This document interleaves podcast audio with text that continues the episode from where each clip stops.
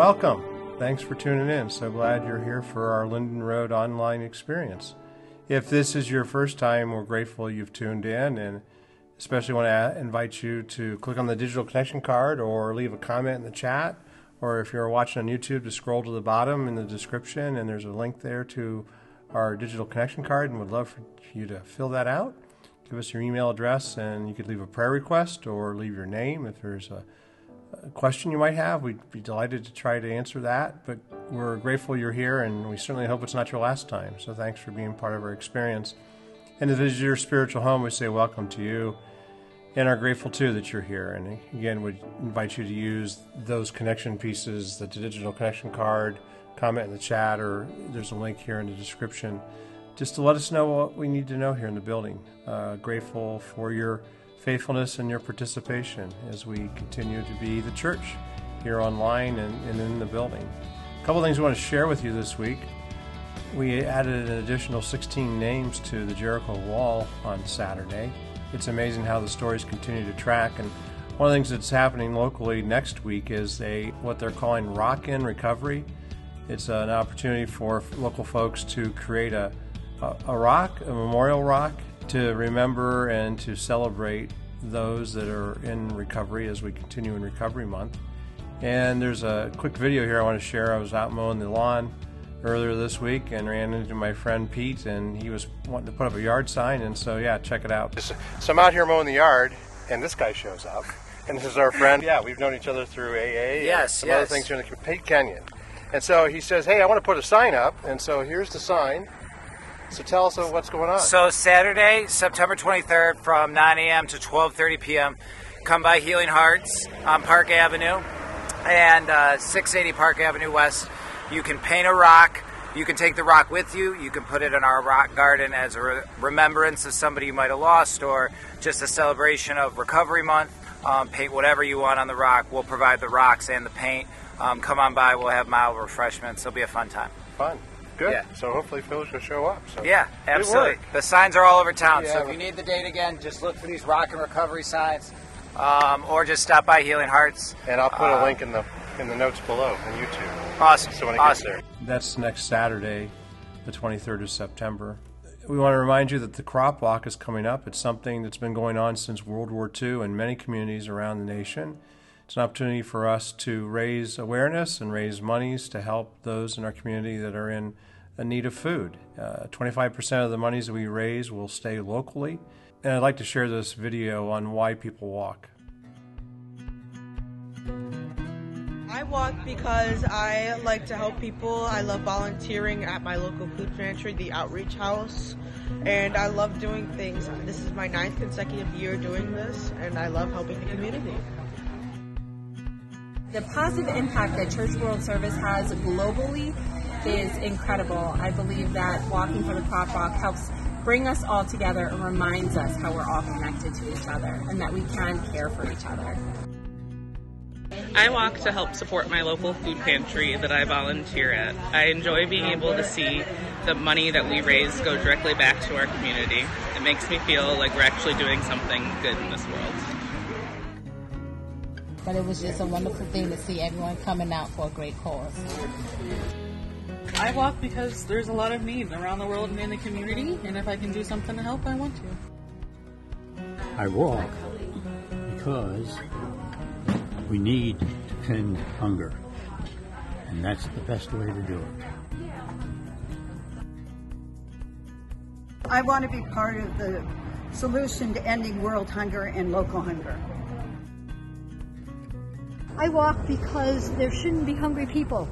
And I want to make sure that other people um, on this beautiful earth have enough. I feel like this is a wonderful opportunity. I encourage anyone to join wherever you are. This is a wonderful cause. It's a big gift for me to come in and participate, donate my time or the money or t-shirts, anything I can do to participate. Otherwise, thank you for the, to the organizers. God bless you all. Thank you so much.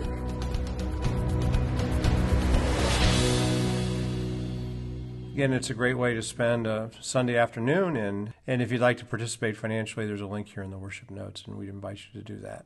This is Back to Church Sunday to be reminded, because I know there's many people that are struggling with just their own story, with their faith journey. And we want to be a place that's welcoming and a place that can engage and create safe uh, space to have conversations about faith and about life's issues. We're glad that you're here.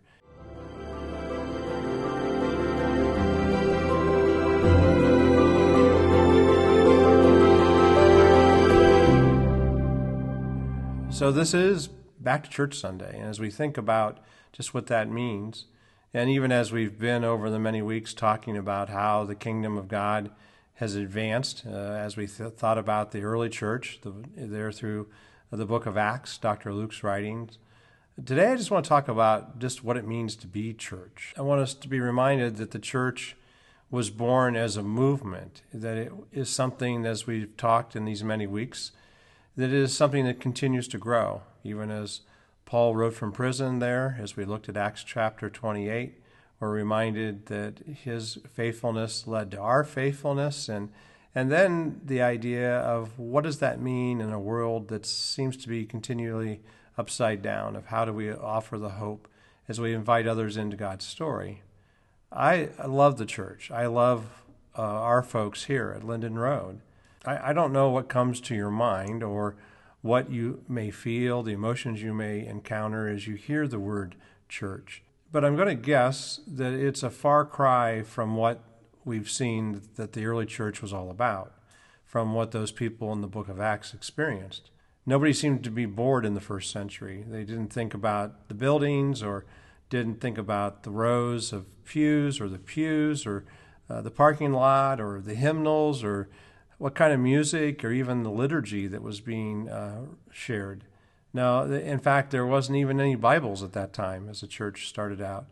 Uh, there wasn't any worship band or, or worship elements of music or anything quite like that at all. Or even banners, as we see here in our space on the wall that makes it so beautiful, right?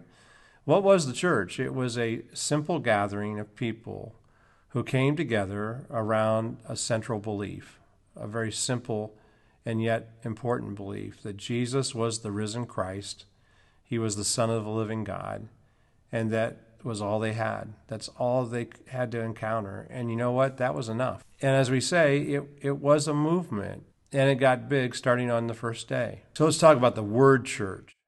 Uh, there's a Greek term that's translated church in the uh, New Testament.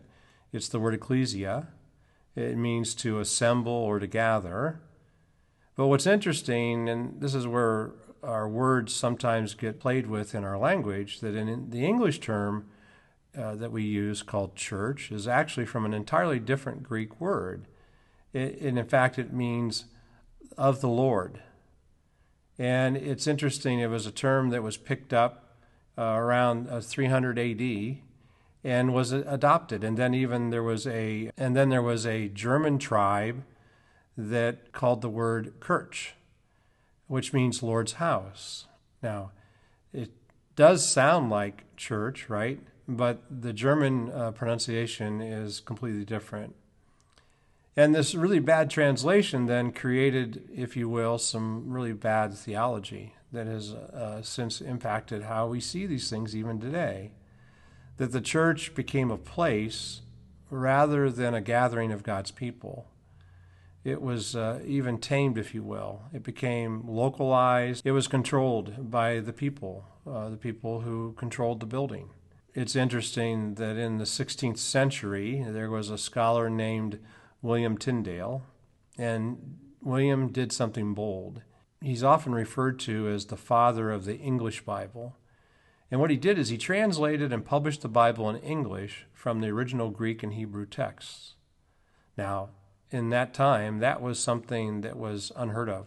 It created quite a controversy because what it did is it gave away the power of the, the church to the common folks. In fact, he, he once said to the bishops of the Church of England, who wanted to keep the scriptures out of the hands of the common people, If God spare my life, ere many years, I will cause a boy that driveth the plough to know more of the Scriptures than thou dost. It's interesting that in 1524, uh, Tyndale fled from England to uh, Germany, and there he published his first version of the New Testament, and then he smuggled it back into England. And while there, Tyndale continued to translate the Bible until someone betrayed him, a friend, not a really good friend, I guess. And then he was hung and actually burned at the stake in, in 1536. Now, it's interesting that one of the things that drove the church leaders of his day crazy was that he translated the word ecclesia as congregation rather than church. And the whole point of that was to move the focus from a building to the people. And I want to suggest that this idea that Tyndale was right. So in Matthew 16, uh, we find the first reference to the church in the New Testament. Jesus asked his disciples who people were saying that he was. What was the word on the street, if you will? Some said he was the reincarnated John the Baptist or Elijah the prophet. And then he said, Who do you say that I am?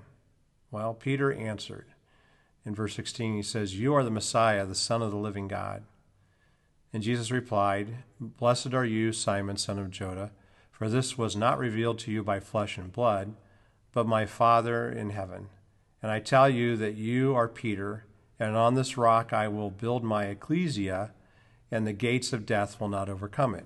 We spent the last couple months looking at the idea of the church in the book of Acts, in Dr. Luke's second gospel. And we're reminded, right, that two months after Jesus' resurrection, it was actually 57 days, his gathering, called the church, uh, launched. Well, we've heard the story, right? Where Luke in Acts tells us that after the resurrection, Jesus was here on earth for 40 days and he walked with his followers and he told them not to go public until the Holy Spirit showed up. Remember, we looked at Acts chapter 1, verse 6 through 8, where it says, So when they met together, they asked him, Lord, are you at this time going to restore the kingdom of Israel? And because they didn't know about the church. And yet, they, what they were waiting for, as we know, was a Jewish kingdom.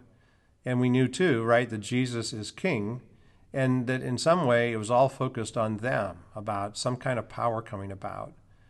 But what did Jesus say? Verse 7 here, he said to them, it's not for you to know the times or the dates the Father has set by his own authority, but you will receive power when the Holy Spirit comes on you. Now, you can only imagine the disciples, right? Power, yep, that's great, awesome, we're going to be in charge. And then the question is, what are we going to do with that power, right? Well, what does he say? He says, You will be my witnesses in Jerusalem, continuing here, and all Judea and Samaria and to the ends of the earth. Now, it's interesting, this word witness which basically means one who testifies to or something that we affirm, right? Because when you testify, you proclaim who Jesus is, uh, that you have witnessed him being alive, having been resurrected. And then what's supposed to happen? Well, we're supposed to make followers and disciples of what? Of him, of Jesus. And then he says, Teach what I've taught and baptize in my name. They must have thought, and I'm going to guess those disciples, as they heard those words, us? What? I don't quite understand. Ends of the earth? What does that mean, right? Who's going to listen to us?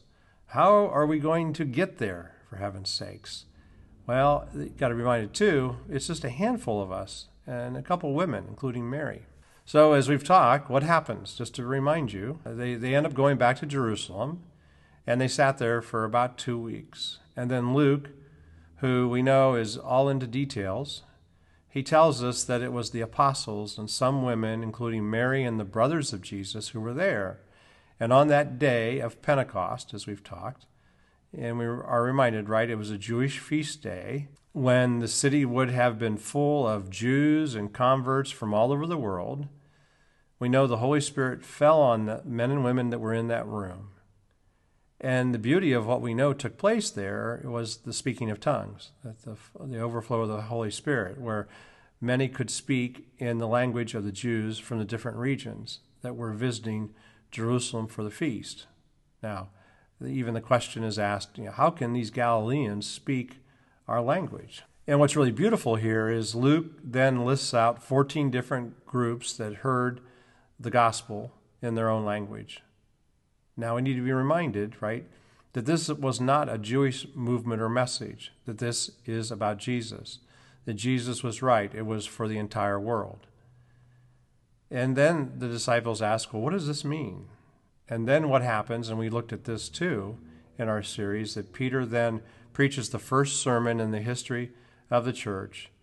And it's worth looking at again as we lean into this, where in Acts chapter 2 he says, People of Israel, listen to this. Jesus of Nazareth was a man accredited by God to you by miracles, wonders, and signs, which God did among you through him, as you yourselves know. This man was handed over to you by God's deliberate plan and foreknowledge, and you, with the help of wicked men, put him to death by nailing him to the cross.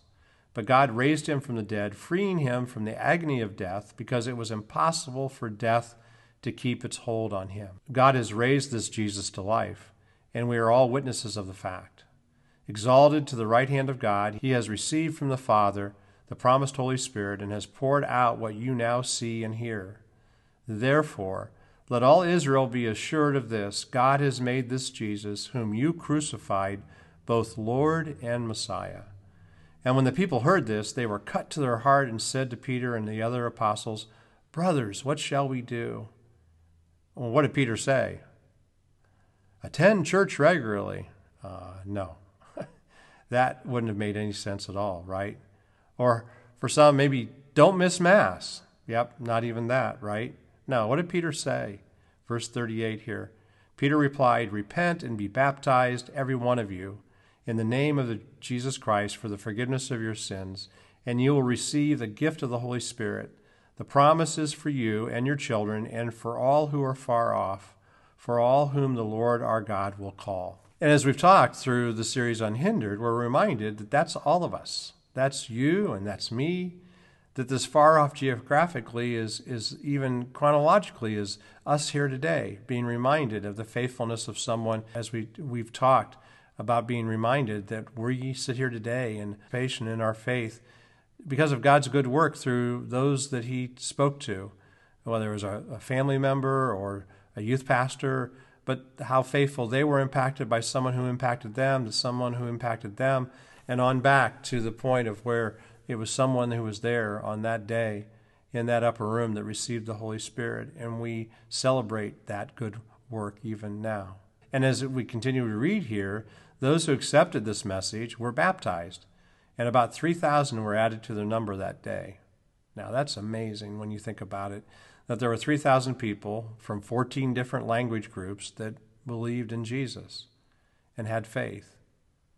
Now, I know that I've heard from people over the years, and even recently this week, about church I really don't like church. I really don't need church. Don't need to be in the building to be connected and to have a relationship with God. But I may suggest that they might not have liked that experience thousands of years ago either. Uh, that they may not like even what you might experience in heaven to remind us that uh, we are going to, even in our differences and all the things that are sort of upside down, that there's going to be a day when together we worship the Lamb at the throne. I want us to see that just as Jesus predicted, that it was a gathering that rallied around one idea. It was this idea that Jesus is the resurrected Christ. He is the Son of the living God. And so, as we've said before, and we need to say it again here, is that you couldn't go to church because you are the church. And then they were the church. And to think about it in their context is the church wasn't for church people because at that point there wasn't any. And the church wasn't about a location because at that time there wasn't one. And that the church wasn't about style of worship, contemporary or traditional, or liturgy, or the rituals that we use in, in our worship together. Uh, that there wasn't any. That's not how it worked. And then, what was the mission then for that church? And for us today, for this church? Is, as we say, to love God and love others, right?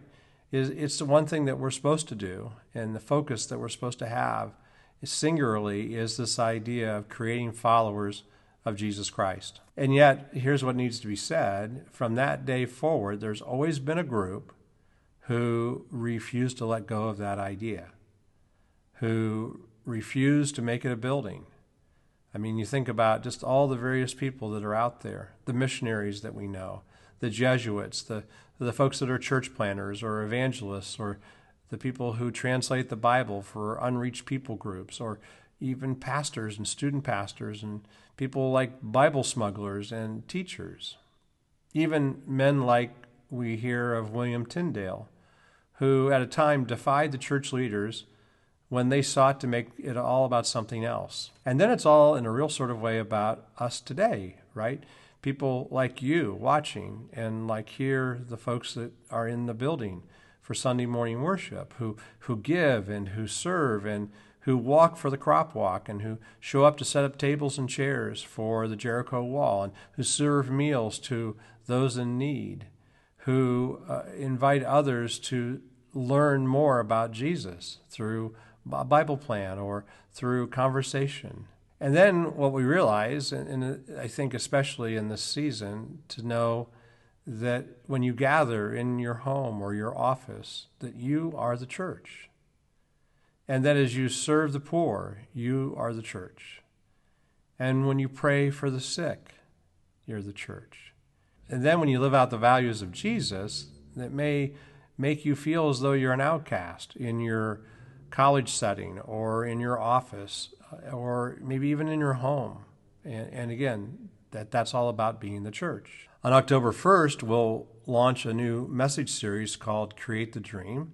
It's a six week study, and we'll also be running a six week small group experience here in the building. Have a couple opportunities for people to participate in that. If you'd like to know more about that, please if you'd like to know more about that, please send me an email at uh, hello at lindenroad.church and we'll get the information to you. But if you remember back in the Unhindered series, we talked about God a Dream and reminding us of the five purposes of church, of uh, the idea of discipleship, relationships or fellowship, evangelism, adoration and worship, and ministry. And we're going to unpack that together of what it is to create a dream for the kingdom in our own lives, to create a conversation amongst ourselves on how God can use us in the future. I've got a question for you. How's your faith? Is it strong or is it weak? Is it steady or is it stretched? It's a very important question uh, to be able to answer because Jesus said everything is possible for the person who has faith. He also said, according to your faith, it will be done to you. In other words, you get to choose how much God blesses your life. God says, if you'll trust me, if you'll believe in me, if you'll have faith in me, I will bless you. In fact, the Bible says without faith, it's impossible to please God. So there's a lot riding on your faith. And let me ask you that question again How's your faith? Would you like your faith to be stronger? Well, I hope so because that's why we're going to do this study together. You see, faith is like a muscle, it needs to be exercised, it needs to be developed. And God uses a predictable pattern and process to build your faith. I call it the six phases of faith. And once you understand these six phases, you're going to be able to cooperate with God in the process of strengthening your faith, building your character, and experiencing the great adventure of life in Jesus Christ.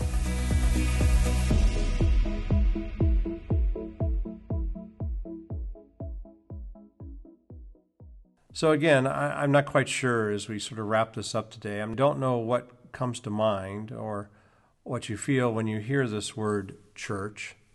But from now on, I hope you will think, and I'm borrowing this definition from Andy Stanley because I believe it resonates with how we need to think about the church today, is that we are a multiplying, multicultural gathering of people who believe that Jesus is a Savior and whose lives reflect His teaching. That's what it's all about. That the church is a movement. As we said at the beginning, the church began as a movement. And as we've looked over the many weeks, right, on this Back to Church Sunday, we know that the church is still moving. It's still a very dynamic institution. It's faced some challenges, especially in this current season. But as we pray, and by God's grace, we will be part of that movement. And that we, in the days ahead, can be a church for this generation. So let's pray. God, we are grateful that this isn't about us and this is about you, and we want to be faithful to what you've called us to be. And so, as we lean into today in worship, we pray that our hearts would be moved to be reminded of the movement that you're doing in our very being, to invite ourselves to a deeper relationship, but also to reach out to those that need to be invited into. Bring a name to mind even now that we can invite into this larger story. We're grateful for your love for us, and we pray, Holy Spirit, that you would equip us. And we pray it all through the strong name of Jesus. Amen.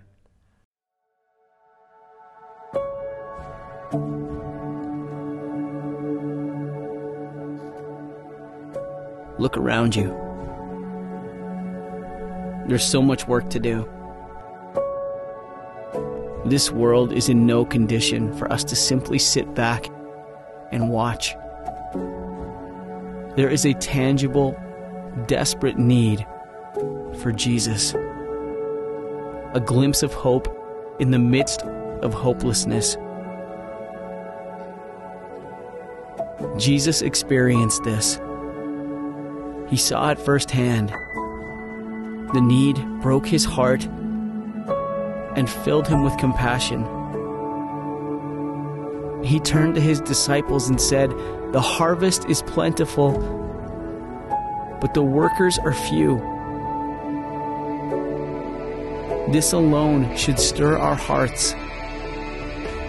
It's a calling, a calling to make a difference, to share the truth of the gospel, to be a light in the darkness, to be the church. It's time for us to look beyond ourselves, to turn our focus to the field, to answer the call and passionately share the love of Jesus. This is our mandate. This is our mission. Are you ready to do the work?